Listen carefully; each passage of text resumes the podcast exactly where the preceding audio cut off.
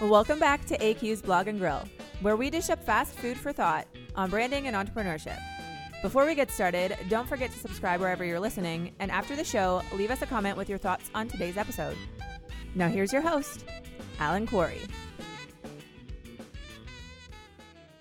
Hey, everybody, and welcome to uh, AQ's Blog and Grill. We're really happy today to have um, Donna Litt with us. Donna is the co founder and chief operating officer of uh, Uvaro, uh, based here in uh, Waterloo, Ontario, which is kind of the, uh, the tech capital, if you will, of, uh, I think, of North America. The heck with those, uh, you know, Silicon Valley guys. What, what do they know? So, um, Donna, please welcome and, and thank you very much for being here today. And can you tell us a little bit about Uvaro? What is it that you guys are doing? Yeah, thank you so much for having me join. It's an absolute honor and pleasure. And what we do at Uvaro is help professionals have more fulfilling careers. So sounds super lofty, but uh, in in practice, what that means is we provide reskilling uh, as well as career development products. Great. And how long has Uvaro been an entity? That's a great question. We've been an entity since 2017 okay. uh, as an organization, but we've been through many iterations of our product and, and, what our business is doing. And so we didn't launch Uvaro in, in its current state until January of 2020. So most people will think of it as, as being a, a 2020 baby, so to speak. okay, but these, these things always get started before they yeah. become obvious, aren't they? So, and you've had an interesting career as a uh, as an entrepreneur. I mean, you you go back into Tribe HR, um, and then from and then Tribe HR was purchased or acquired by was it NetSuite? That's right. Wow. Okay. And then you went from uh, from there into uh, another interesting um, startup, which was called Kiite K I I T E. And now, um, now has, was the have you pivoted out of Kiite, or does Kiite still exist and operate and and is it anywhere separate from Uvaro? Yes, yes, excellent question. So Kiite was founded in 2017. That was our original entity, and through all of the learning that we gained by bringing that what was a technology product to market, servicing sales professionals, we ultimately learned what their what their fundamental needs were, what the market needed, and that's what led to Uvaro in 2020. So uh, Uvaro's inception, or really the origins of Uvaro, are Kiite. Okay, now that's very interesting because people think that that a startup has this, you know, burst of, of brilliance and everything gets started and oh then the money starts to pour in uh, you know from sales and whatever but you've actually had this uh, progression uh, i think even starting with tribe hr into um, this this field. So, is that do you see that much in the startup community? Uh, I, I love that question because it really is experience really is a series of layers and no matter how you look at it it's always going to be cumulative and so absolutely the platform that tribe hr provided us helped helped get us to where we are today Kiite as well so i think you know at a, at a high level putting my thinking cap on, absolutely, you see that with every entrepreneur because your life's experiences just accumulate and point you in new directions. I think with the Uvaro experience specifically, and with Tribe HR, there's a bit of a unique uh, product story here mm-hmm. because we went to market with a sales enablement technology and we just you know nose to the ground chased chased what the data was telling us and what the customers needs were and it brought us to career success which is interesting quite a leap however when I think about Tribe HR, our origin story there and the reason that we were doing what we were doing was really to help bring career success to professionals. And so it ended up being a full, you know, 360. And Tribe HR was founded in 2011, Uvaro 2020. So 10 years later, it's this journey that's culminated in uh, in what is a, a, brand new service offering. So very much layers to answer your question. Yeah, thank you. And and knowing knowing you and and uh, one of your co-founders, Joseph, um, you're not going to stop here. I mean, this is you're you're experiencing some great success now with Uvaro and and whatever. But I have a sense that there's you know yet more of the journey to unfold. Yeah, yeah. Well, I hope so. I hope so. I was I was speaking with our, our co-op actually recently. She was saying, you know, I I hear that in, in your 30s, um, you know, things change and, and you just become a little bit more close minded. And, and I'm paraphrasing. She didn't say those exact words, but that was the topic of conversation. And I assured her that while that may be true, there are things that you gain in addition to getting older. And so I do think as we continue down this path, this is every day is a new beginning and uh, absolutely things build and and i would i hear your your uh, thoughts and i would agree with them. Okay great.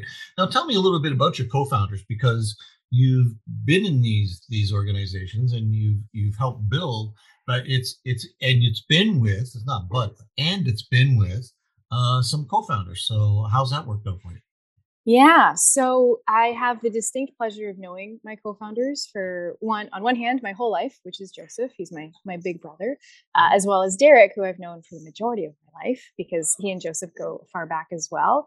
And really, truly, the benefit of working so closely with people is that you develop these, you develop a level of trust uh, and communication that you just you don't get uh, in in your standard professional relationships. And so that's mm-hmm. absolutely translated what it's also done is helped ensure that we're very aligned.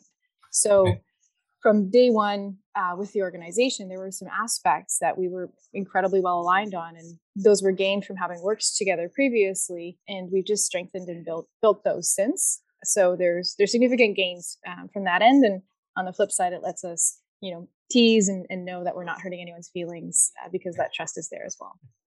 Very good. So, um, what's it like when you when you get together for like a holiday dinner or a social event? You've got you know, there's the whole parental thing, there's the family thing, and then is it still business relationships, or is that all pushed aside? Yeah, you know, we're a family of entrepreneurs. Truly, yes. my my father moved here from Hong Kong when he was in his early 20s, and you know, one of the first things he did was set up his own shop and, and business. And my mother's the same way. She's she's very entrepreneurial, has founded multiple businesses, has you know been been in that space. So ever since we were little, the topic of dinner conversation has been, "What are you building today?" And yeah. so there's no change. Yeah, good. Well, I did a little bit of groundwork. I knew you were going to answer somewhat around that uh, in that area because of your parents' uh, you know distinction of of you know starting and and building, and then um, you know, you and Joseph. I think Joseph kind of follows you around. I I think you know. yeah. Well, he described it very well today because I said my job is to keep the wheels on the bus, and he said, "Well, I guess my job is to try to break the bus." and I laughed because that's true. yeah. So you you have the role of uh, chief operating officer. So. Uh, what does that mean in terms of mm. the, the current uh, corporate structure?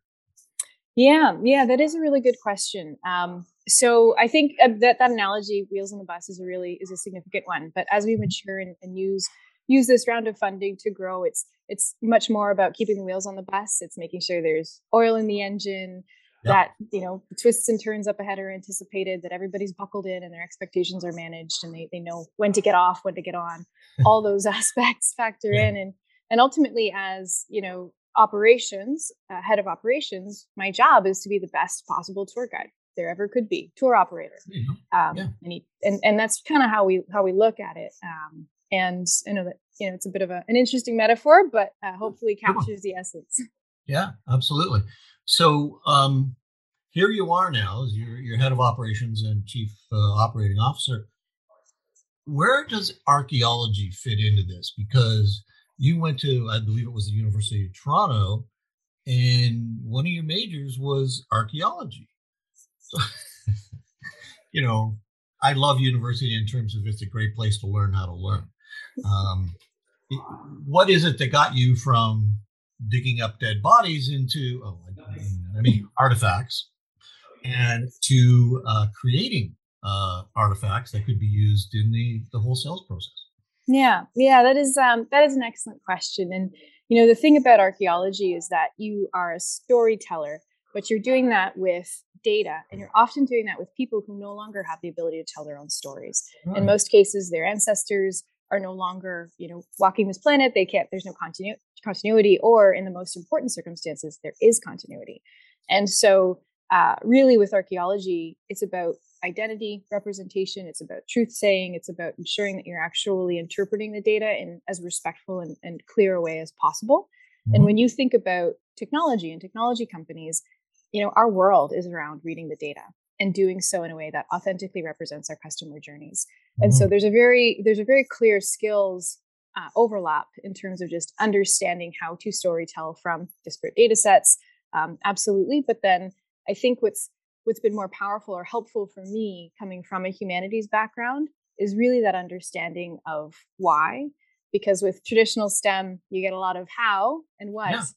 but it's yeah. disconnected from the why and without the why there's no point and uh, and so bringing that perspective which is rife within archaeology that's really what it's all about is the why of things uh, to this space has really been i mean helpful for me and a mm-hmm. necessity because i couldn't have done it any other way okay well that, that's a great answer and I, that's really um, that's really revealing in terms of you know putting uh, really into practice uh, what may have been seen 15 years ago as why the heck is Donna doing that? Uh, I get that know? question to this day. oh, you just you just answered it. Uh, you just answered it beautifully.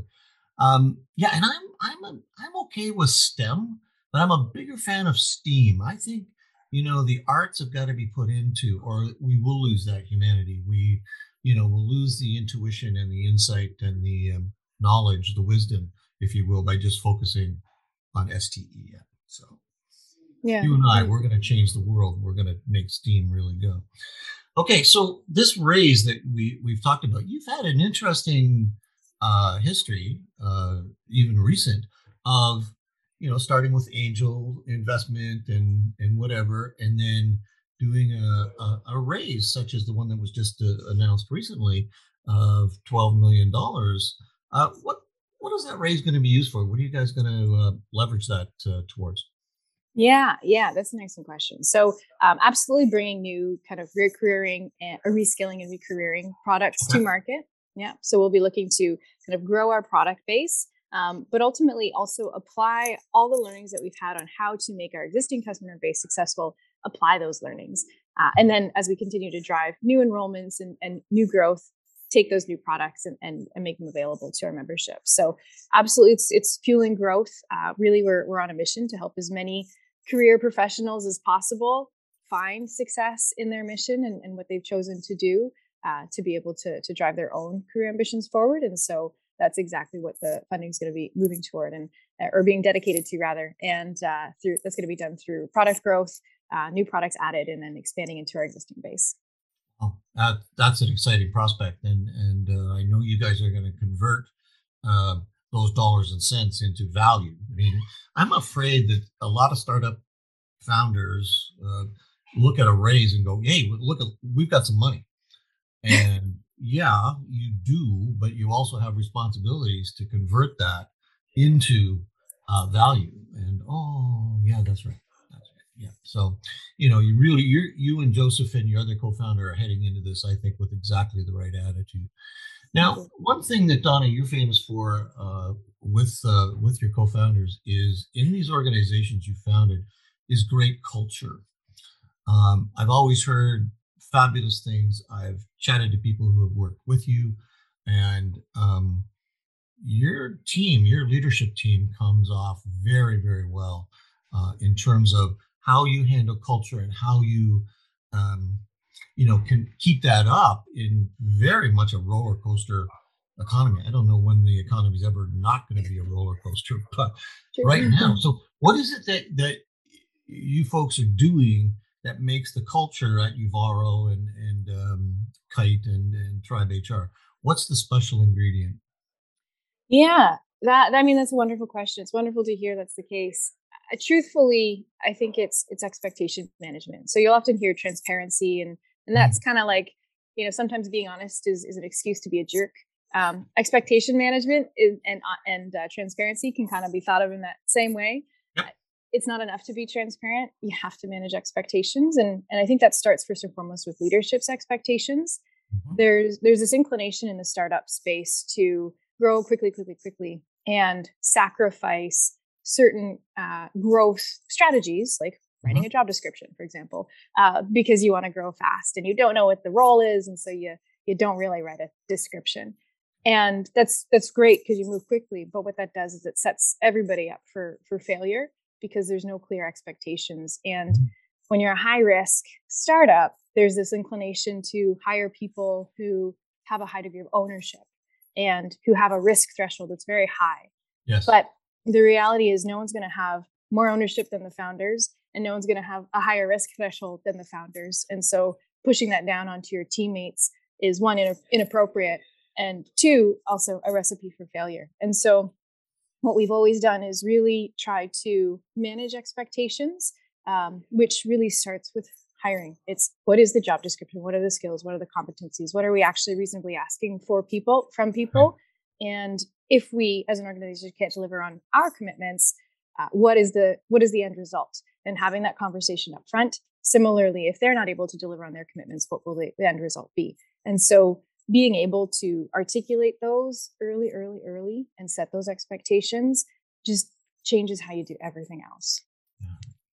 Well, I know you have a very loyal, even people that have left your organization for one reason or another, refer back to um, those three organizations as being darn good experiences. So, uh, congratulations on that. And it's it's great. You know, it's it's a conscious effort. I mean, it's not just oh well, you know, we do no, it, it, means a lot to get that kind of um, feeling, um, you know, which feelings are important.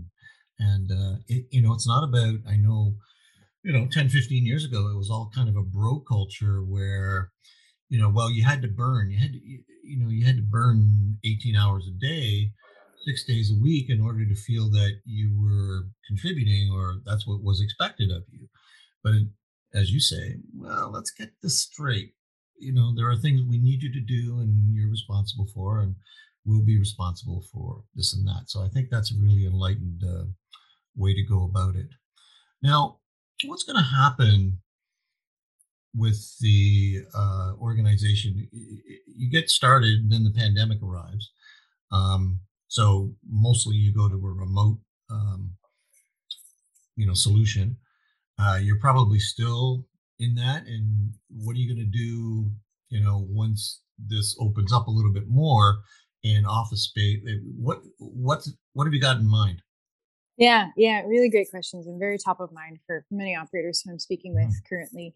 We've we had we were always remote friendly and so when we moved remote first as a business the transition was a gentle one because that was the case. We had systems in place et cetera to be able that we could lean into uh, that was that was advantageous. But the reality is, as a result of now being remote only, and and we'll continue to be remote uh, only. That for the foreseeable future, there's no plan mm-hmm. to return to a standard office.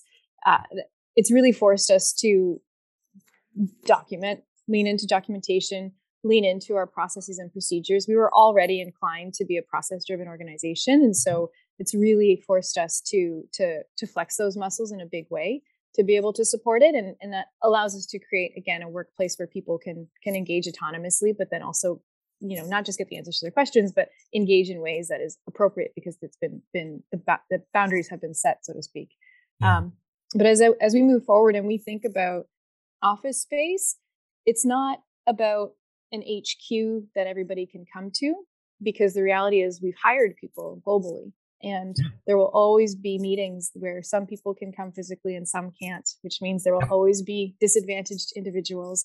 Right. And so, in order to help uh, mitigate against those scenarios, office space for us becomes a tool and something that we think about in terms of where do we have concentrations of individuals who we can benefit with this tool and what are the ways of using this tool? What is it going to provide for us? So is it a space for client meetings customer meetings etc and then what are the rules of engagement?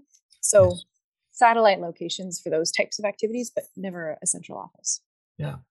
Yeah boy that's uh, that's well thought out and and um, likely you're going to end up doing something very close to that and then adjusting as you as you go forward. So just before we wrap up uh, Don, I want to ask about this uh, impact scholarship uh, thing. The, what are you folks doing? I, I, think it's a great uh, endeavor on your part. Could you explain a little bit about that? Yeah, yeah, absolutely. So, uh, what we've done is set up a, an impact scholarship for 10 women every year. Uh, it's five women, five women of color who they self identify as. uh, to be able to take our program at no cost. So it covers the the program fees, uh, which are six thousand US. So it covers that uh, entirely, and so they they're able to take the program, get full access to the, the learning, the career development, etc. And uh, that's been sponsored by local organizations to be able to cover those costs, and, and right. as a result, we're able to to open that up. Well, that's that's wonderful, and I think that's another extension, if you will, of your you know your bias to culture and, and your bias to humanity in terms of let's see if we can help. You know, always look for the helpers has, has been a thing that uh, I learned over the years. Is mm. if you find a helper, you're finding a, a person who's already on their, you know, their journey to be, you know, to goodness. Um, and you know, goodness is better than badness. goodness is better than badness. There you go. I, I, I appreciate that scale, and I, I would agree with it. okay, so we talked a little bit about you know balancing balancing career and you know not getting oh don't get burned out and whatever. So I, I just got to ask you uh, um, about this. wow! You wow! you, I, you, wrote this a couple of years ago, and I, I this is my copy. I bought it a couple of years ago, and, and this is a serious uh, effort by uh, DM Litt, uh, Donna Litt here. And and why did you have to do this? Because I thought I, I got the fish feeling that you were compelled to tell this story, which is kind of about uh, time shifting and all the you know. This is this is one deep piece of literature here. This is not a beach book, and it's it's well done. So, but why? Yeah, um, great question. Why? Uh, I think I had the opportunity to, and and it's less about why and more about why not. I think ah, is is true truly it. Uh, I had the opportunity. It was one of those uh, circumstances where you cannot count on an opportunity like that again to take right. the time. Yeah. And so wanted to take advantage of it because I could and and why not? I I was interested and wanted to see where it could go. Excellent. Why not? Wow. Well, uh, congratulations. Do you, do you have a, a, a sequel in mind? I mean, thank you. Uh, one trick pony. No, you know what? I, I love I love writing, and that's always yeah. going to be a part of me. And and you know, I spoke about my entrepreneurial mother. I also have a, a writer mother, and ah. uh, she's she's very much shaped shaped me and and our family mm-hmm. in these ways. And so, uh, always writing. Uh, whether it's going to be definitely not going to crowdfund the publication of it again. that was a big learning for me but uh, certainly look forward to, to future future days where I can invest more time into that. Wonderful. Well, we'll we'll wait anxiously uh, for that moment. Um, so I, I mean, I, I'm I'm a literature guy, and and you know the depth that some of this uh, these insights go into for these, you know, because this is not an easy subject um, to get into because again, it's a little bit about expectations and and asking why not? The, the main characters there wouldn't be a story if they had not said okay what you know why not? Let's do this.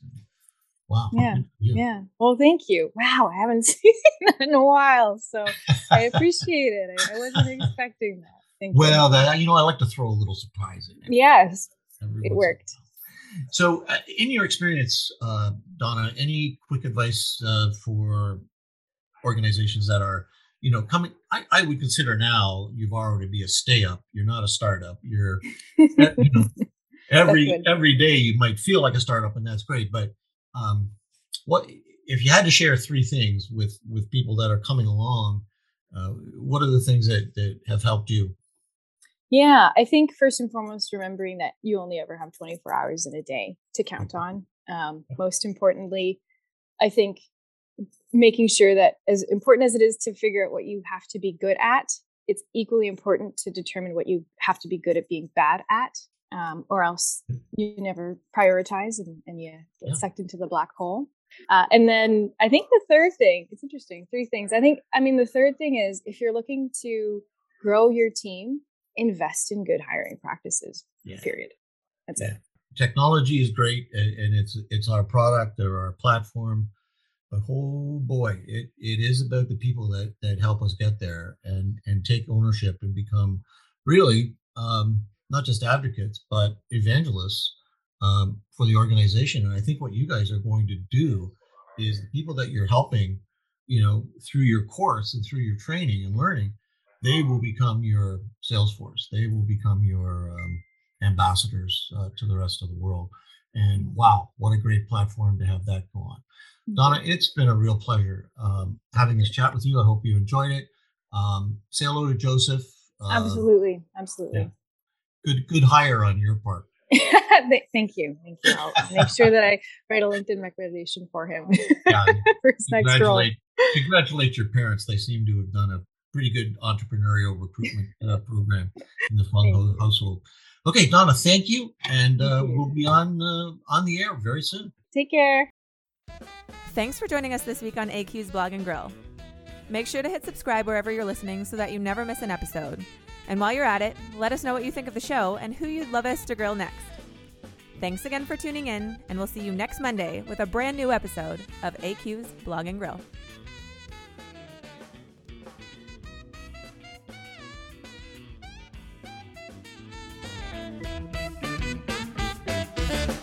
AQ's Blog and Grill.